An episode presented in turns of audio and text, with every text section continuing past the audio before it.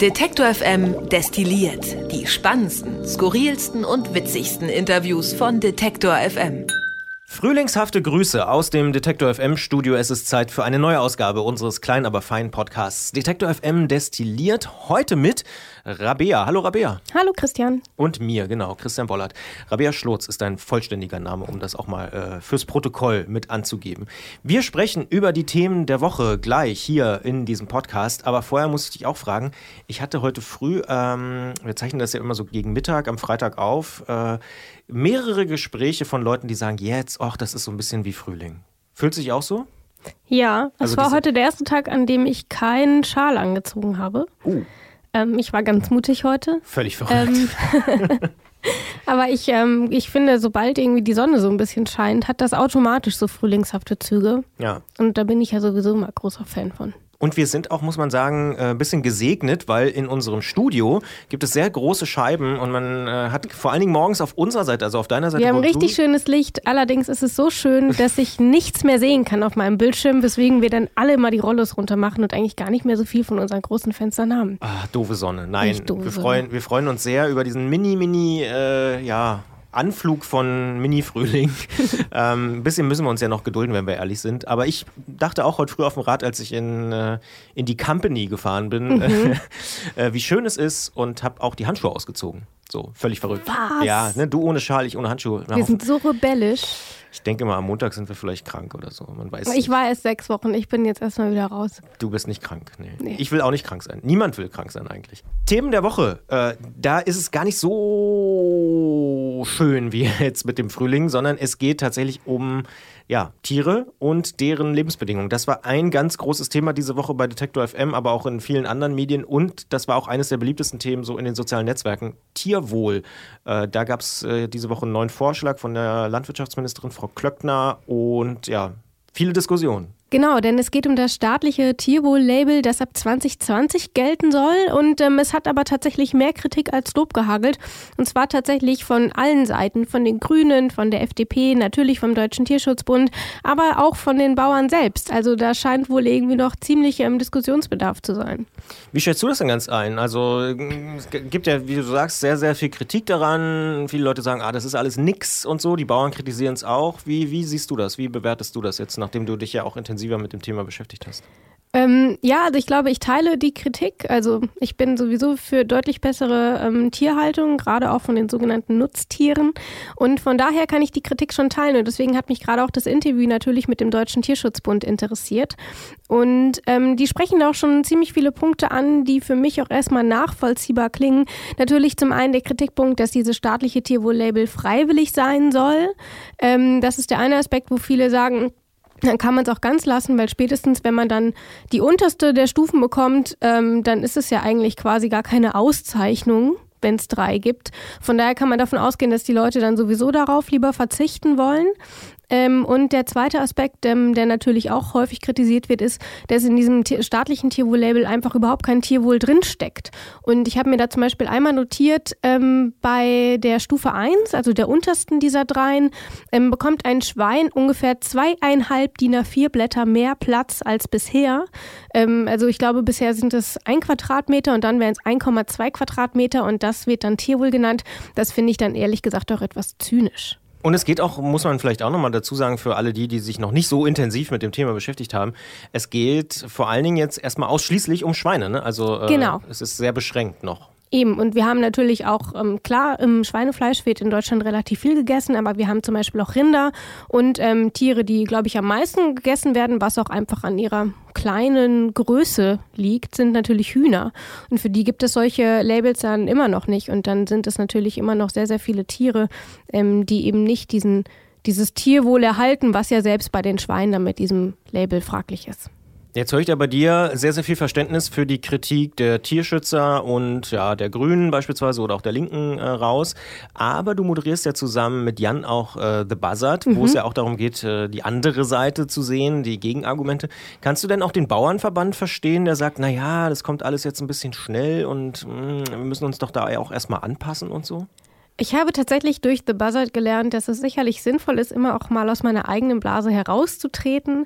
Ähm, allerdings fällt es mir gerade explizit auch bei diesem Thema tatsächlich, muss ich zugeben, etwas schwer, weil ich finde, dass wir schon auch in der Gesellschaft schon so lange über mehr Tierwohl sprechen und dann zu behaupten, dass es so plötzlich käme und man ja überhaupt keine Zeit hätte, sich bis 2020 darauf vorzubereiten, das finde ich irgendwie schon schade. Und gerade wenn man schaut, ein Thema bei diesem Tierwohl-Label ist eben auch, ähm, dass es zum Beispiel ähm, gelten soll, der Schwein Schweine Spielzeug bekommen, dass sie zum Beispiel Stroh bekommen sollen, auf dem sie rumbeißen können. Und das ist zum Beispiel schon in der EU-Richtlinie für die Schweinehaltung vorgesehen und nur in Deutschland nicht umgesetzt. Das heißt, das sind auch Dinge, die man als ähm, Landwirt durchaus schon wissen könnte und sich dementsprechend auch schon darauf vorbereiten könnte. Und dann finde ich, sind das irgendwie so fadenscheinige ähm, Argumente, wie wir es ja zum Beispiel auch bei der Ferkelkastration ähm, schon gehabt haben, wo wir ja auch bei Detektor FM darüber gesprochen haben. Wer da äh, Widerspruch hat äh, an Rabea, der kann gerne eine Mail schreiben an kontakt.detektor.fm. Wir sind wirklich interessiert, äh, die Argumente auch der Bauern beispielsweise zu hören. Ich bringe mal noch ein anderes Argument äh, von Frau Klöckner. Die sagt, naja, liebe Kritiker, liebe Tierwohl-Fans, ich spitze es mal so ein bisschen zu, ähm, ist ja schön und gut, wenn ihr mich kritisiert, aber mein Anspruch ist es, nicht hier mal schnell, schnell was zu machen, sondern richtig, richtig gut, langfristig und das beste Gesetz in Europa auf den Weg zu bringen. Und ich arbeite einfach an einer seriösen, langfristigen, richtig guten Lösung. So, was sagst du dazu? Ich hatte die Argumentation ähm, in dem Interview zur Grünen Woche schon gehört. Stimmt, da hat sie es auch gesagt, genau. Genau, und ich, ich, ich verstehe den Ansatz und würde sie daran sich abarbeiten, fände ich, wäre das ein sehr gutes Ziel. Ähm, allerdings bin ich mir halt, wie gesagt, nicht so sicher, ob das Tierwohl-Label dann der richtige Weg dafür wäre. Aber das Ziel als solches finde ich natürlich ganz hervorragend. Also würde Frau Glöckner das durchsetzen, dann würde ich vielleicht sogar noch Fan. Aber du, ich höre da auch wiederum so eine Skepsis raus, du glaubst ja das nicht so richtig. Ich meine, die Kritik ist ja auch, dass sie eben sehr weich ist, sich immer wieder auf die Lobbyverbände einlässt und äh, ja. Du kommst ich, ja auch aus Rheinland-Pfalz. Ja, ich, sie war ja auch Weinkönigin. Ich komme aus der Pfalz. Also ja. eigentlich, ich kenne Frau Klöckner auch. Also sie ist Persönlich? ja aus der, ähm, ich habe sie bei einigen Veranstaltungen gesehen. Sie stammt ja, ähm, ist ja die Kandidatin aus Ludwigshafen und mhm. ich komme ja aus Frankenthal, was jetzt für alle, die sich nicht wunderbar in der Pfalz auskennen, genau daneben ist. Bin ich durchgefahren, nicht durch äh, Frankenthal, aber durch Ludwigshafen? durch Ludwigshafen bin ich diese Woche Schnell durchgefahren. wieder raus. Ja, ich war in Heidelberg. Äh, ja, das ist schön. Unterwegs auch. für Detective M. Da war es sehr schön schön. Ähm, ist aber auch nicht die Pfalz. Also. Aber ist nicht die Pfalz. Aber da bin ich durch Ludwigshafen quasi durchgefahren, ja. also vorbei. Da kommt Frau Glöckner ja her. Ah ja, aber da ist genau. viel Industrie auch. Da ist ja die BSF ja, auch. Aber ja. wir sind ja dann nur 15 Minuten vom Pfälzerwald entfernt und von den schönen Weinbergen in Bad Dürkheim zum Beispiel. Und da ist sie ja auch sehr verbunden mit als ja. ehemalige Weinkönigin. Aber, und das wirft man ihr vor, dadurch, dass sie eben ehemalige Weinkönigin ist und so, gibt es eine relativ große Nähe eben zur Landwirtschaft, zu den klassischen Bauernverbänden ja. und so. Siehst du das genauso? Also nimmst du ihr das nicht so ganz ab und sagst, ach, die spielt nur auf Zeit? Ich nehme ihr das ab, sobald ich ein Ergebnis sehe. Okay. Dann glaube ich das schon, aber ich glaube, dass wir das gerade, das war ja damals auch bei Herrn Schmidt so, ihm wurde ja das Gleiche vorgeworfen, dass er da auch irgendwie ein bisschen zu lobbynah ist, was ich auch so empfunden habe. Ähm, aber ich lasse mich auch gerne überraschen und wenn da tatsächlich nochmal ein bisschen was in Bewegung kommt, dann ähm, glaube ich ihr das dann auch, dass sie das ernst gemeint hat. Dann Vorher bin ich skeptisch. Dann werden wir das weiter beobachten. Du sagst aber, das Interview mit dem Tierschutzbund, das ist eine Hörempfehlung diese Woche. Genau, wir haben mit Lea Schmitz gesprochen, ähm, die das Ganze noch mal ein bisschen aufdröselt und die so wie ich finde, auch nicht nur mehr Tierschutz, sondern ähm, das Ganze ist ein sehr reflektiertes Interview. Sie versteht eben auch äh, die Kritik von den Bauern, auf die sie eingeht und so. Von daher finde ich das eigentlich ein ziemlich hörenswertes Interview, ja. Und was man sagen muss, finde ich aus so einer ja, Beobachterperspektive, es bewegt sich doch was. Also man kann, glaube ich, nicht sagen, es passiert gar nichts, ne? Genau, also das sieht man ja auch gerade ähm, bei zum Beispiel bei der Bioförderung. Ähm, immer mehr Bauern ähm, setzen tatsächlich auf Bio. Und, ähm, und auch, ich glaube, dass auch immer mehr Leute in der Gesellschaft tatsächlich ähm, auch ein bisschen mehr darauf Wert legen. Was wir ja auch diskutiert hatten, war ja zum Beispiel diese Diskrepanz zwischen, ich glaube, 80 Prozent haben gesagt, sie würden mehr für Fleisch ausgeben, wenn es denn dann auch tatsächlich aus ähm, einer besseren Haltung kommt. Aber tatsächlich liegt der Bioanteil, glaube ich, nur bei zwei Prozent. Ähm, von daher ist da, glaube ich, noch ein langer Weg, aber ich würde auch behaupten, dass es vorangeht. Aber das ist tatsächlich noch vielleicht ein letzter Aspekt, den wir kurz diskutieren können. Äh, wurde diese Woche, finde ich, sehr, sehr intensiv äh, debattiert. Diese äh, ständigen Umfragen. 80 Prozent der Verbraucher sind bereit, äh, für besseres, faireres, biologischeres und artgerechteres Fleisch äh, auch mehr Geld auszugeben. Und am Ende ist es nicht so.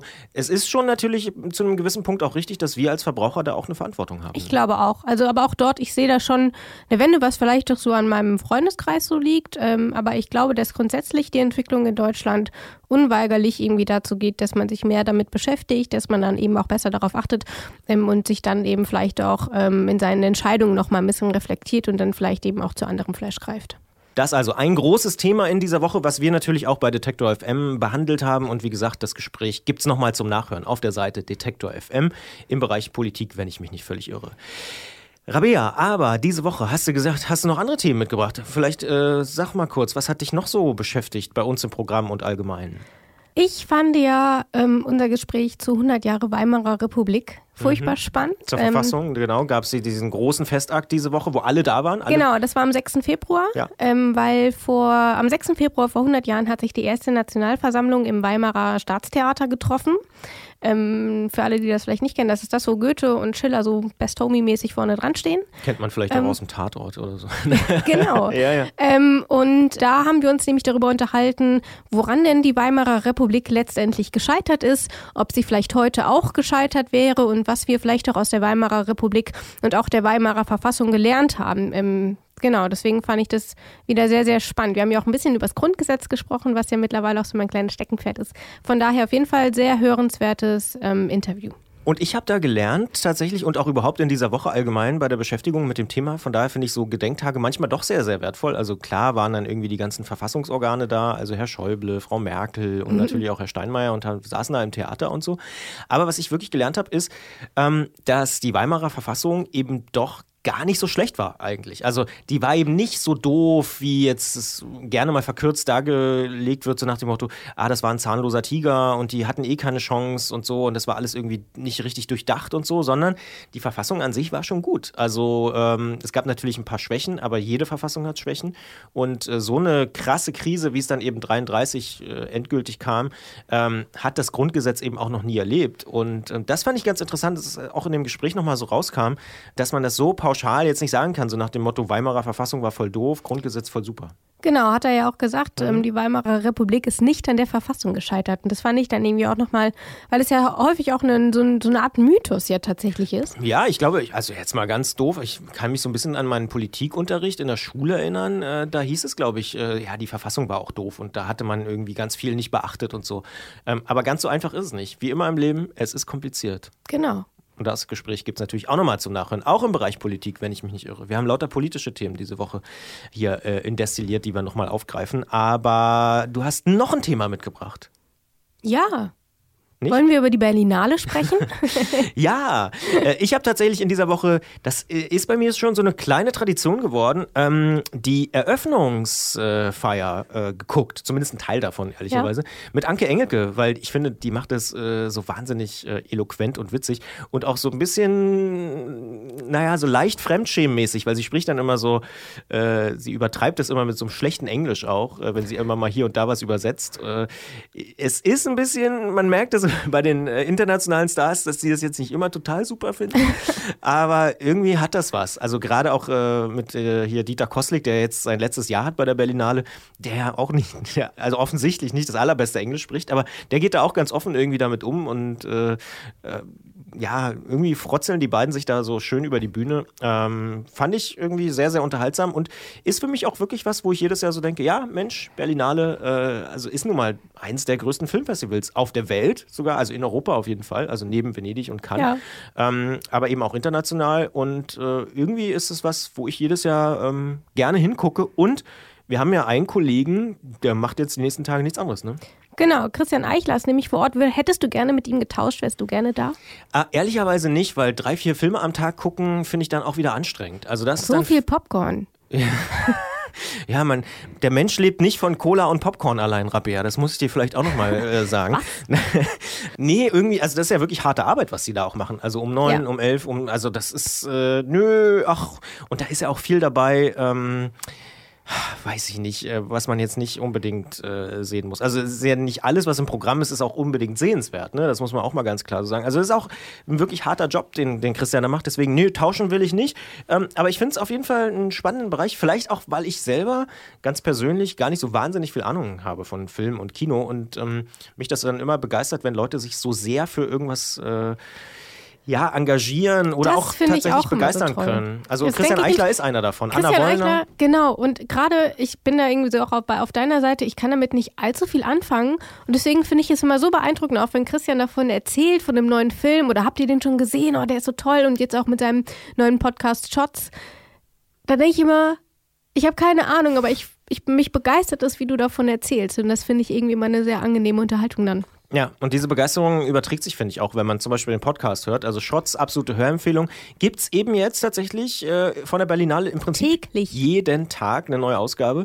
Und äh, das ist schon ziemlich sportlich, weil das bedeutet nämlich, dass er neben den Filmen, die er äh, die ganze Zeit guckt, auch noch dann diesen Podcast produzieren Ja. muss, darf, kann, soll. Ähm, und äh, dementsprechend absolute Hörempfehlung. Die, ersten, die erste Episode ist auch schon raus. Äh, ja, Shots, Kinopodcast äh, wird sich die nächsten Tage vor allen Dingen natürlich mit der Berlinale beschäftigen. Ich bin gespannt. Geht ja auch bis nächsten Freitag, ne? Geht noch Eine Woche noch. Na, ich glaube sogar. Sogar länger? Ja, ich glaube, am Samstag werden die äh, goldenen und silbernen Bären verliehen. Aha. Also so ist es zumindest traditionell und am Sonntag ist dann nochmal so Publikumstag. Also dementsprechend hat er noch ein bisschen was vor sich, der Herr Eichler. Mhm. Und ähm, ja, Sie können sich einfach zurücklehnen oder ihr und äh, das Ganze als Podcast genießen. Shots heißt der Podcast, den es überall da gibt, wo es Podcast gibt. ja, siehst du, das können wir mittlerweile schon äh, mit geschlossenen Augen und äh, Im Schlaf. im Schlaf nachts um drei.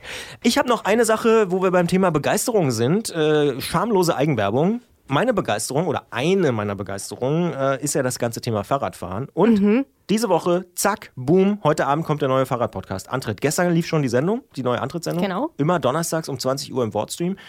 Und ähm, du bist ja auch ein bisschen jetzt Teil sozusagen der Sendung, denn du bist dankenswerterweise äh, diejenige, die immer noch mal über unseren Schwachsinn, den wir da so aufgeschrieben haben, drüber liest. Also du schaust dir die Online-Artikel noch mal an, ob alles stimmt, ob der Podcast richtig dabei ist Genau. und so weiter. Also ja. mache ich jetzt auch seit ein paar Folgen und ähm, Und schon was gelernt? Ja, total. Und ähm, das Ganze hat dann noch dazu geführt, dass ich mit ähm, Gerolf zusammen, also unserem Stimmt.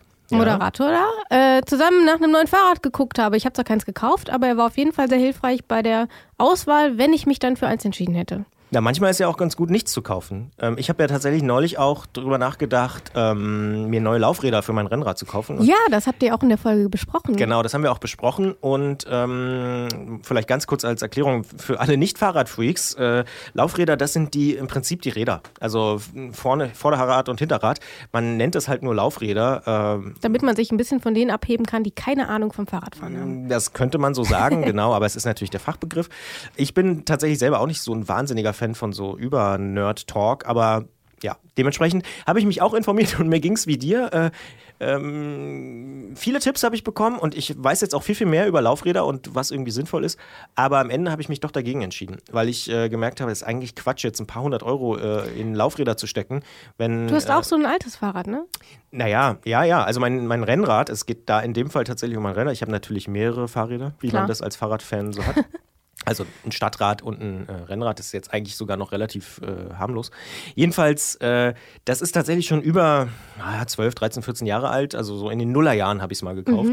Und äh, dementsprechend wäre es jetzt ziemlich, äh, aus meiner Sicht, jetzt nach Abwägung aller äh, Interessen, ziemlicher Quatsch, jetzt 400, 500, 600 Euro für neue Laufräder auszugeben, um ein paar Gramm zu sparen und neue Laufräder zu haben.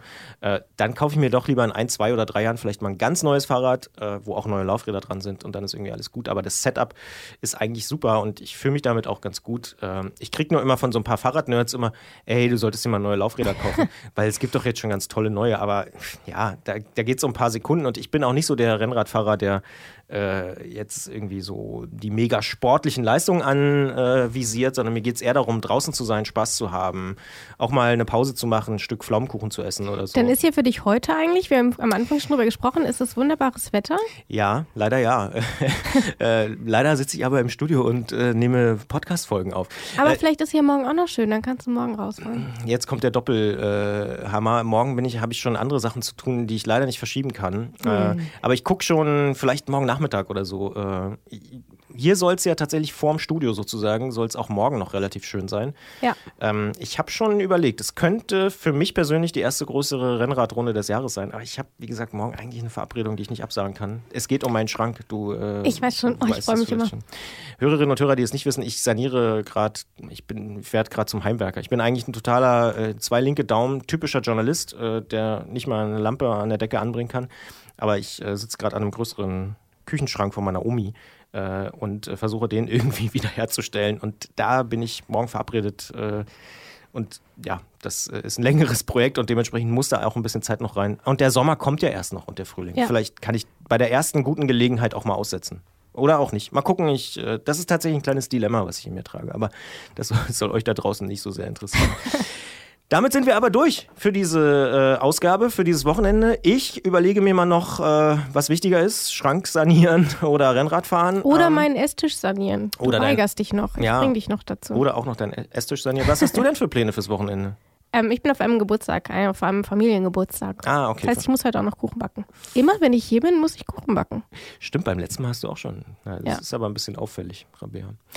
Wir verabschieden uns an dieser Stelle, wünschen euch allen da draußen auch ein schönes Wochenende mit Kuchen, möglichst auch schönen Momenten auf dem Fahrrad. Das äh, wünsche ich jedem. Und ich glaube, im Westen regnet es ein bisschen mehr. Also alle, die eher Richtung Osten leben, die haben vielleicht Glück äh, am Wochenende, dass sie ein bisschen. Ansonsten schönes Wochenende und äh, beste Grüße aus dem Detektor FM Studio. Bis bald, bis nächste Woche. Danke dir, Rabea. Danke, tschüss. Detektor FM kann man übrigens auch live hören. Wir senden rund um die Uhr ein Online-Radio mit Kopf, Herz und Haltung. Im Wortstream mischen wir wissenswerte Themen mit moderner Popmusik und der Musikstream ist der perfekte Tagesbegleiter mit frischer Musik.